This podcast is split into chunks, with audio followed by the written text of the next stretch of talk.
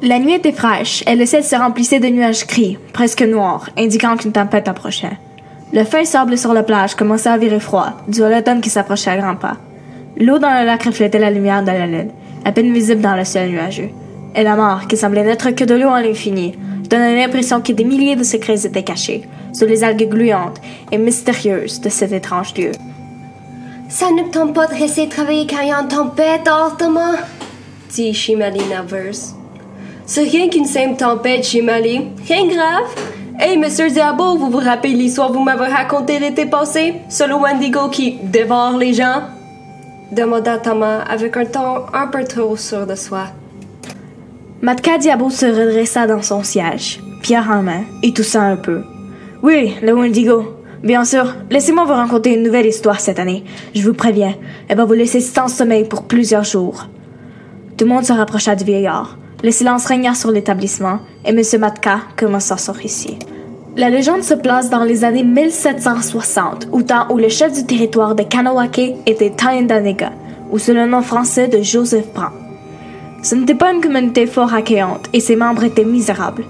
Le chef de ce clan ne partageait rien avec les autres. Il était un homme jaloux et pris par le pouvoir. Son incroyable taille de plus de six pieds lui donnait un air dominant. Les enfants du village n'en approchaient point.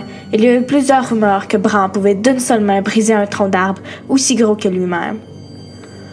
Un jour, alors que les fruits de forêt cessent de pousser, le chef décida de mettre le clan en danger et bouger tout le village où, à son avis, on trouvera des richesses de la nature qui valaient plus que 100 fourrures chaudes.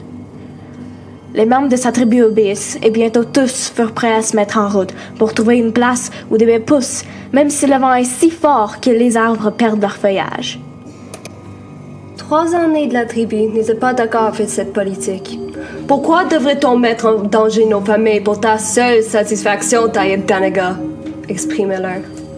Tu es un fou, tu n'as pas de place à être le chef de notre communauté, intervenait le deuxième. Tu nous mènes vers une mort certaine, termina le troisième. À ce point, Taindanega fut plus enragé qu'un ours menacé. Il devient aussi rouge que le maquillage qu'il portait en bataille, quand il n'avait que 15 ans. Elle enleva sa fourrure et s'approcha des trois hommes, visiblement plus maigres et faibles que lui-même, et commença par les battre à mains nues jusqu'à ce que l'un des hommes ait une lèvre ensanglantée et nez de tous soient brisés en misérables fragments d'os et de cartilage. Taindanega continua sa torture avec son couteau de chasseur favori. Il l'utilisa pour couper des animaux en chasse, mais à cet instant, les taux rebelles eurent moins que des animaux pour lui. Il n'a plus aucun respect pour eux. Il prit cette arme dangereuse et la porta au cou du premier. Le vieillard gémit en douleur et en quelques secondes, il émit un hurlement épeurant et sa tête tomba de ses épaules. Les deux restants le regardaient paralysés de terreur.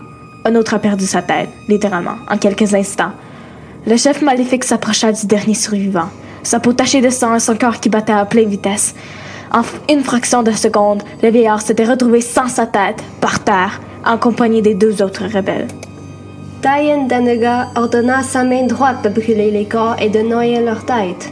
Mais alors que le pauvre garçon a commis ce crime atroce, les algues, comme par magie, deviennent plus gluantes et le jeune homme tomba à l'eau, se noya en juste quelques minutes. Quelques années plus tard, les trois aînés et la main droite du chef furent oubliés par le village, devenant une autre légende dite parmi les enfants du clan. Aujourd'hui, ils sont soupçonnés d'être vus dans l'eau sombre. Quatre têtes, vues ensemble, fusionnées avec un corps. Faites le choix de vous baigner dans le lac de la carrière en pleine lune, et vous serez juste sous notre face, sur la fiche des personnes disparues, dit M. Diablo, prudence dans sa voix.